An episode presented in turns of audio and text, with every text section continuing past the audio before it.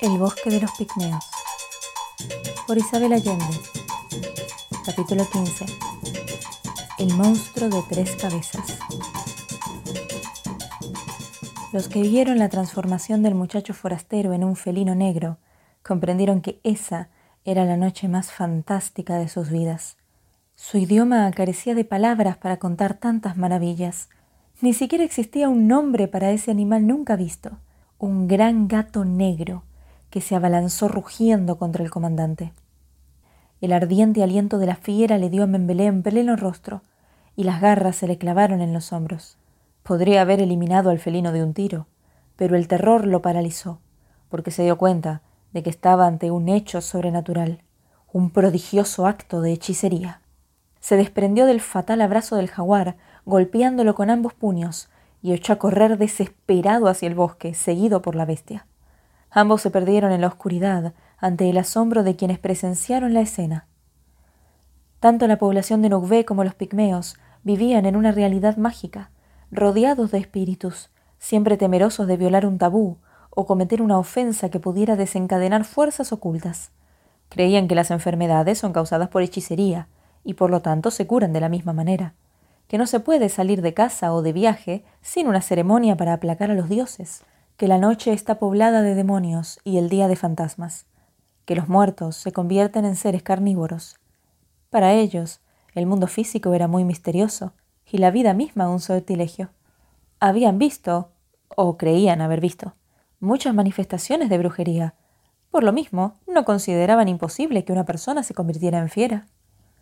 Podía haber dos explicaciones. Alexander era un hechicero muy poderoso, o bien era un espíritu de animal que había tomado temporalmente la forma del muchacho. La situación era muy diferente para el hermano Fernando, quien estaba junto a Alexander cuando se encarnó en su animal totémico. El misionero, que se preciaba de ser un europeo racional, una persona con educación y cultura, vio lo ocurrido pero su mente no pudo aceptarlo. Se quitó los lentes y los limpió contra sus pantalones. Definitivamente tengo que cambiarlos, masculló refregándose los ojos. El hecho de que Alexander hubiera desaparecido en el mismo instante en que ese enorme gato salió de la nada podía tener muchas causas. Era de noche. En la plaza reinaba una espantosa confusión. La luz de las antorchas era incierta, y él mismo se encontraba en un estado emocional alterado. No disponía de tiempo para perder en conjeturas inútiles. Había mucho por hacer, decidió. Los pigmeos, hombres y mujeres, tenían a los soldados en la punta de sus lanzas e inmovilizados con las redes. Los guardias bantúes vacilaban entre tirar sus armas al suelo o intervenir en ayuda de sus jefes. La gente de la aldea estaba amotinada. Había un clima de histeria que podía degenerar en una masacre si los guardias ayudaban a los soldados de Membelé. Alexander regresó unos minutos más tarde. Solo la extraña expresión de su rostro, con los ojos incandescentes y los dientes a la vista, indicaba lo que había sucedido. Kate le salió al encuentro muy excitada. No vas a creer lo que pasó, hijo. Una pantera negra le saltó encima a Membelé. Espero que lo haya devorado. Es lo menos que merece. No era una pantera, sino un jaguar, Kate. No se lo comió, pero le dio un buen susto. ¿Cómo lo sabes? ¿Cuántas veces tengo que decirte que mi animal totémico es el jaguar, Kate? Otra vez con la misma obsesión, Alexander. Tendrás que ver un psiquiatra cuando volvamos a la civilización. ¿Dónde está Nadia? Volverá pronto. En la media hora siguiente, el delicado equilibrio de fuerzas en la aldea se fue definiendo, gracias en buena parte al hermano Fernando, a Kate y a Angie.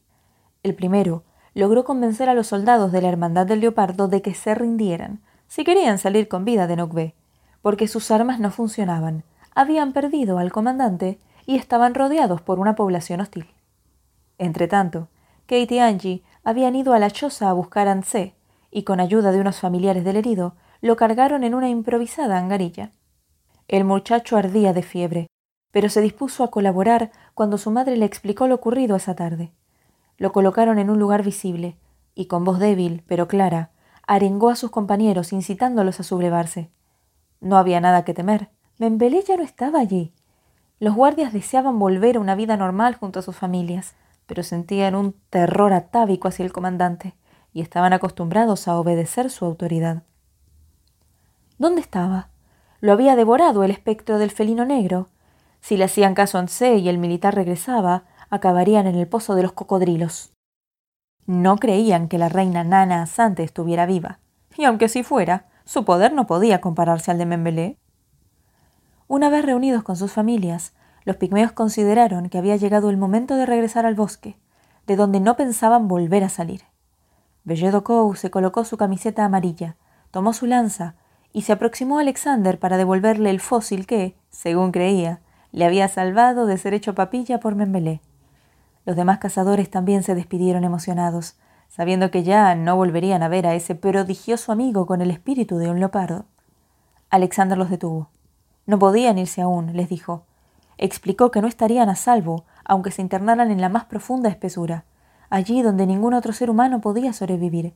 Huir no era la solución, ya que tarde o temprano serían alcanzados o necesitarían el contacto con el resto del mundo. Debían acabar con la esclavitud y volver a tener relaciones cordiales con la gente de Nogbe, como antes para lo cual debían despojar de su poder a Membelé y echarlo para siempre de la región, junto con sus soldados. Por su parte, las esposas de Kosongo, que habían vivido prisioneras en el harén desde los catorce o quince años, se habían amotinado y por primera vez le tomaban el gusto a la juventud. Sin hacer ni el menor caso de los serios asuntos que perturbaban al resto de la población, ellas habían organizado su propio carnaval, Tocaban tambores, cantaban y danzaban. Se arrancaban los adornos de oro de brazos, cuellos y orejas y los lanzaban al aire, locas de libertad. En eso estaban los habitantes de la aldea, cada grupo dedicado a lo suyo, pero todos en la plaza. Cuando hizo su espectacular aparición Zombe, quien acudía llamado por las fuerzas ocultas para imponer orden, castigo y terror. Una lluvia de chispas, como fuegos artificiales, anunció la llegada del formidable hechicero. Un grito colectivo recibió a la temida aparición. Zombe no se había materializado en muchos meses, y algunos albergaban la esperanza de que se hubiera ido definitivamente al mundo de los demonios. Pero allí estaba el mensajero del infierno, más impresionante y furioso que nunca. La gente retrocedió horrorizada, y él ocupó el corazón de la plaza. La fama de Zombe trascendía la región y se había regado de aldea en aldea por buena parte de África. Decían que era capaz de matar con el pensamiento, curar con un soplo, adivinar el futuro, controlar la naturaleza, alterar los sueños, sumir a los mortales en un sueño sin retorno y comunicarse con los dioses. Proclamaban también que era invencible e inmortal, que podía transformarse en cualquier criatura del agua, del cielo o la tierra, y que se introducía dentro de sus enemigos y los devoraba desde dentro, bebía su sangre, hacía polvo sus huesos y dejaba solo la piel, que luego rellenaba con ceniza. De ese modo fabricaba zombis o muertos vivos, cuya horrible suerte era servirle de esclavos. El brujo era gigantesco, y su estatura parecía el doble por el increíble atuendo que llevaba. Le cubría la cara una máscara en forma de leopardo, sobre la cual había, a modo de sombrero, un cráneo de búfalo con grandes cuernos, que a su vez iba coronado por un penacho de ramas, como si un árbol le brotara de la cabeza. En brazos y piernas lucía adornos de colmillos y garras de fieras, en el cuello unos collares de dedos humanos, y en la cintura una serie de fetiches y calabazas con pociones mágicas. Estaba cubierto por tiras de piel de diferentes animales, tiesas de sangre seca cuando Zombe llegó con la actitud de un diablo vengador, decidido a imponer su propia forma de injusticia. La población bantú, los pigmeos y hasta los soldados de Membelé se rindieron sin un amago de resistencia. Se encogieron procurando desaparecer y se dispusieron a obedecer a Zombe en lo que mandara. El grupo de extranjeros inmovilizados de asombro vio cómo la aparición del brujo destruía la frágil armonía que empezaba a lograrse en Nugbe. El hechicero, agachado como un gorila, apoyándose en las manos y rugiendo, comenzó a girar cada vez más rápido. De pronto, se detenía y señalaba con un dedo a alguien, y al punto la persona caía al suelo en profundo trance, estremeciéndose con terribles estertores de epiléptico. Otros quedaban rígidos como estatuas de granito. Otros empezaban a sangrar por la nariz, la boca y las orejas. Zombe volvía a su rutina de dar vueltas como un trompo, detenerse y fulminar a alguien con el poder de un gesto. En pocos minutos había una docena de hombres y mujeres revolcándose por tierra, mientras el resto de la gente chillaba de rodillas, tragaba tierra, pedía perdón y juraba obediencia. Un viento inexplicable pasó como un tifón por la aldea y se llevó de un soplido la paja de las chozas, todo lo que había sobre la mesa del banquete, los tambores, los arcos de palmas y la mitad de las gallinas. La noche se iluminó con una tempestad de rayos y del bosque llegó un coro horrible de lamentos. Centenares de ratas se repartieron como una peste por la plaza y enseguida desaparecieron, dejando una mortal fetidez en el aire. De súbito, Zombe saltó sobre una de las hogueras donde había asado la carne para la cena y empezó a bailar entre las brasas ardientes, tomándolas con las manos desnudas para lanzarlas a la espantada multitud. En medio de las llamas y el humo surgieron centenares de figuras demoníacas, los ejércitos del mal que acompañaron al brujo en su siniestra danza. De la cabeza de leopardo coronada de cuernos emergió un bozarrón cavernario, gritando los nombres del rey depuesto y el vencido comandante, que la gente, histérica, hipnotizada, coreó largamente. Cosongo, membelé, cosongo, membelé, cosongo, membelé. Y entonces, cuando el hechicero ya tenía a la población de la aldea en su puño y surgía triunfante de la hoguera, con las llamas lamiéndole las piernas sin quemarlo, un gran pájaro blanco apareció por el sur y voló en círculo sobre la plaza. Alexander dio un grito de alivio al reconocer a Nadia. Por los cuatro puntos cardinales entraron a Nogvé las fuerzas convocadas por el águila. Abrían el desfile los gorilas del bosque, negros y magníficos, los grandes machos delante, seguidos por las hembras con sus crías. Luego venía la reina Nana Asante, soberbia en su desnudez y sus escasos harapos, con el cabello blanco erizado como un halo de plata, montada sobre un enorme elefante, tan antiguo como ella, marcado con cicatrices de lanzazos al costado. La acompañaba Tenzing, el lama del Himalaya, quien había acudido al llamado de Nadia en su forma astral, trayendo a su banda de horrendos yetis con atuendos de guerra. También venían el chamán y el delicado espíritu de su esposa, a la cabeza de trece prodigiosas bestias mitológicas del Amazonas. El indio había vuelto a su juventud y estaba convertido en un apuesto guerrero con el cuerpo pintado y adornos de plumas. Y finalmente, entró a la aldea la vasta muchedumbre luminosa del bosque, los antepasados y los espíritus de animales y plantas, millares y millares de almas, que alumbraron la aldea como un sol de mediodía y refrescaron el aire con una brisa limpia y fría. En esa luz fantástica desaparecieron los malignos ejércitos de demonios y el hechicero se redujo a su verdadera dimensión. Sus andrajos de pieles ensangrentadas, sus collares de dedos, sus fetiches, sus garras y colmillos dejaron de ser espeluznantes y parecieron solo un disfraz ridículo. El gran elefante que montaba la reina Nana Asante le asestó un golpe con la trompa, que hizo volar la máscara de leopardo con cuernos de búfalo, exponiendo el rostro del brujo. Todos pudieron reconocerlo. Cosongo, Membelé y Zombe eran el mismo hombre, las tres cabezas del mismo ogro. La reacción de la gente fue tan inesperada como el resto de lo sucedido en esa extraña noche. Un bramido largo y ronco sacudió a la masa humana. Los que estaban con convulsiones, los que se habían convertido en estatuas y los que sangraban salieron del trance. Los que estaban postrados se levantaron del suelo, y la muchedumbre se movió y con aterradora determinación hacia el hombre que la había tiranizado. Cosongo Membelé Sombe retrocedió, pero en menos de un minuto fue rodeado. Un centenar de manos lo cogieron, lo levantaron en vilo y lo llevaron en andas hacia el pozo de los suplicios. Un alarido espantoso remeció el bosque cuando el pesado cuerpo del monstruo de tres cabezas cayó en las fauces de los cocodrilos. Para Alexander sería muy difícil recordar los detalles de esa noche. No podría escribirlos con la facilidad con que había descrito sus aventuras anteriores. ¿Lo soñó? Fue presa de la histeria colectiva de los demás. O en efecto vio con sus propios ojos a los seres convocados por Nadia. No tenía respuesta para esas preguntas. Después, cuando confrontó su versión de los hechos con Nadia, ella escuchó en silencio. Enseguida le dio un beso ligero en la mejilla y le dijo que cada uno tiene su verdad y todas son válidas. Las palabras de la muchacha resultaron proféticas, porque cuando quiso averiguar lo sucedido con los otros miembros del grupo, cada uno le contó una historia diferente.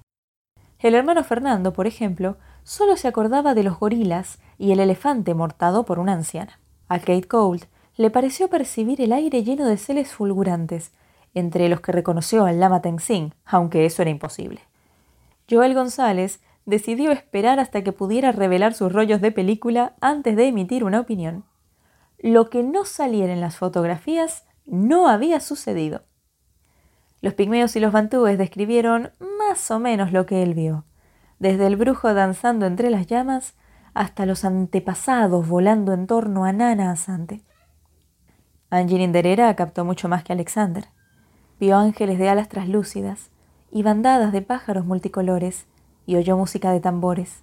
Olió el perfume de una lluvia de flores y fue testigo de varios otros milagros. Así se lo contó a Michael Mushaha, cuando éste llegó al día siguiente a buscarlos en una lancha de motor. Uno de los mensajes de la radio de Angie fue capturado en su campamento, y de inmediato Michael se puso en acción para encontrarlos. No pudo conseguir un piloto con suficiente valor para ir al bosque pantanoso donde sus amigos se habían perdido, debió tomar un vuelo comercial a la capital, alquilar una lancha y subir por el río a buscarlo sin más guía que su instinto.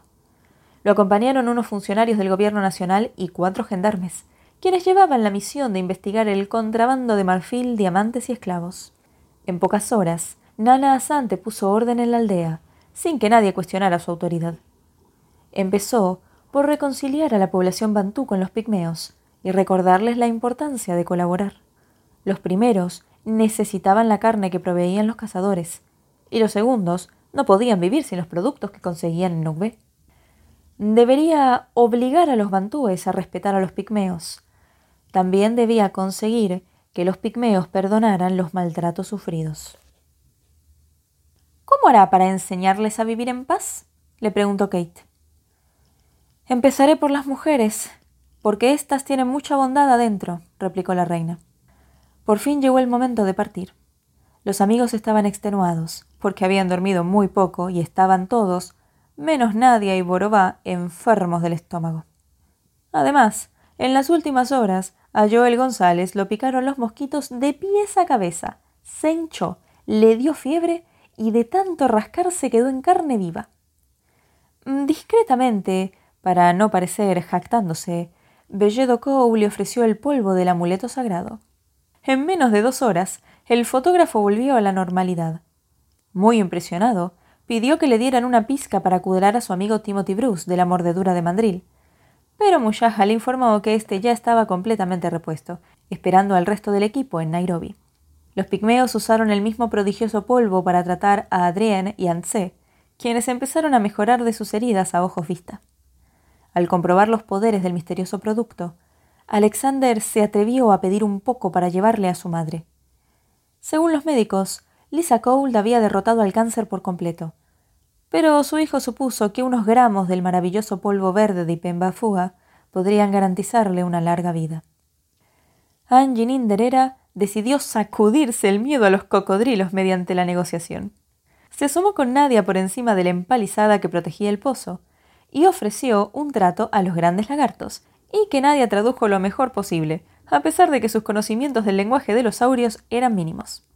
Angie les explicó que ella podía matarlos a tiros si le daba la gana, pero en vez de eso, los haría conducir al río, donde serían puestos en libertad. A cambio, exigía respeto por su vida.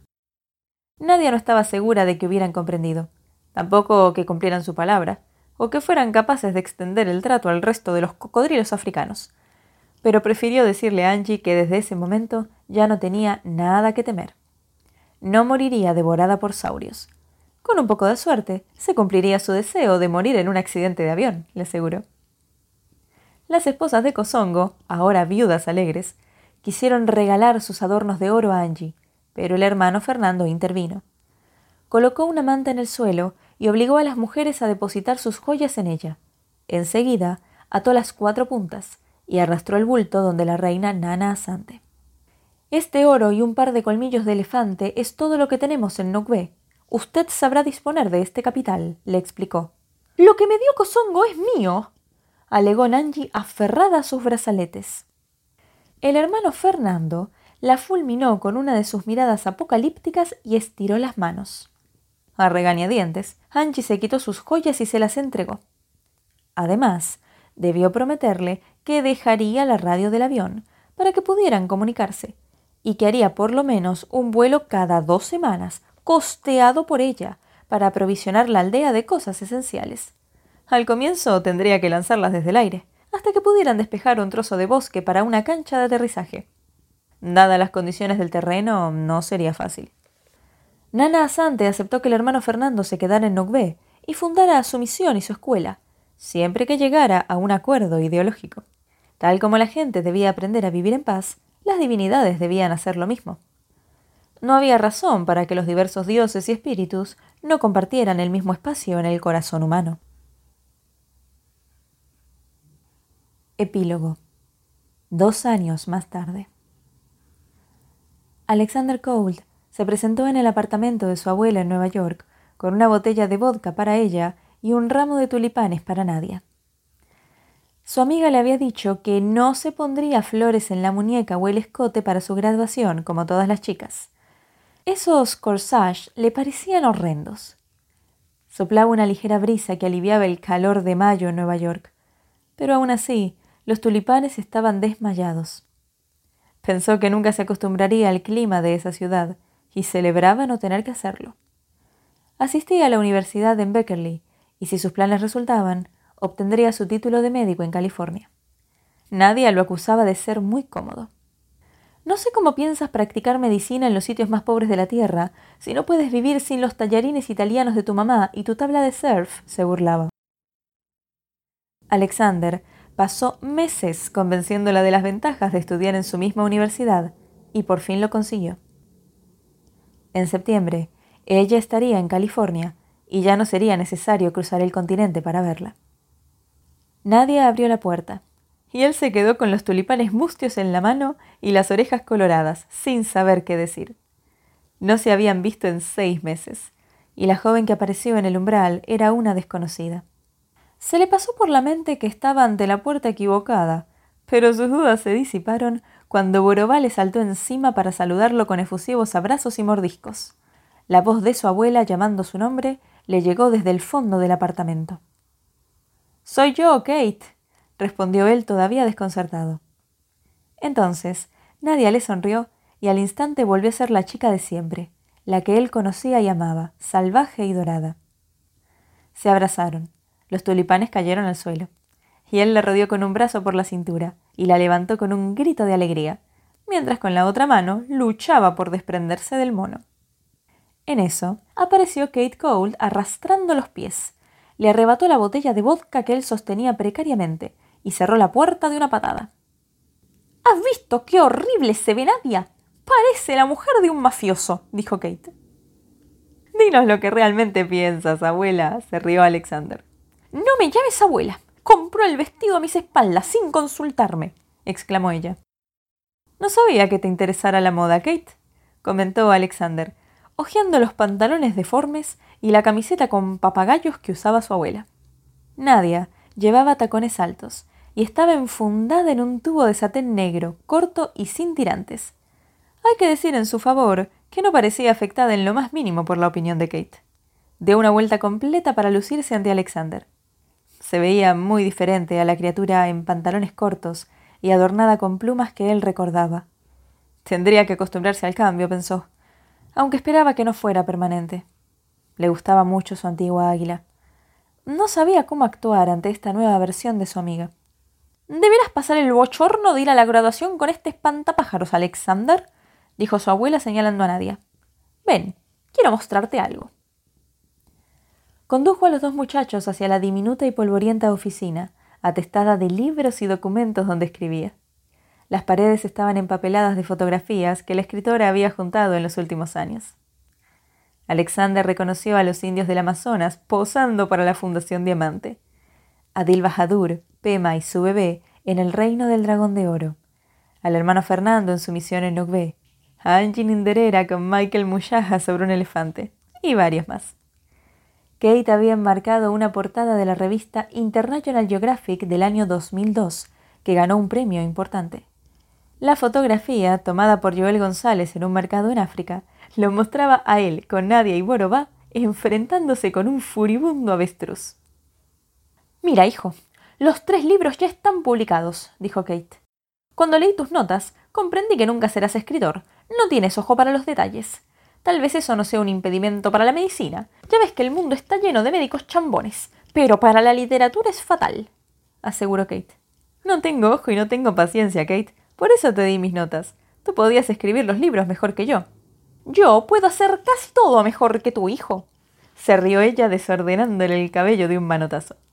Nadia y Alexander examinaron los libros con una extraña tristeza, porque contenían todo lo que les había sucedido en tres prodigiosos años de viajes y aventuras. Tal vez en el futuro no habría nada comparable a lo que ya habían vivido. Nada tan intenso, ni tan mágico. Al menos era un consuelo saber que en esas páginas estaban preservados los personajes, las historias y las lecciones que habían aprendido. Gracias a la escritura de la abuela, nunca olvidarían. Las memorias del águila y el jaguar estaban allí, en la ciudad de las bestias, el reino del dragón de oro y el bosque de los pigmeos. Así concluye El bosque de los pigmeos, y con él la trilogía de las memorias del águila y el jaguar, escrito por Isabel Allende. Sepan que cualquier crítica, comentario o sugerencia me lo pueden escribir a castellanoaudiolibros.com. Un saludo y hasta la próxima historia.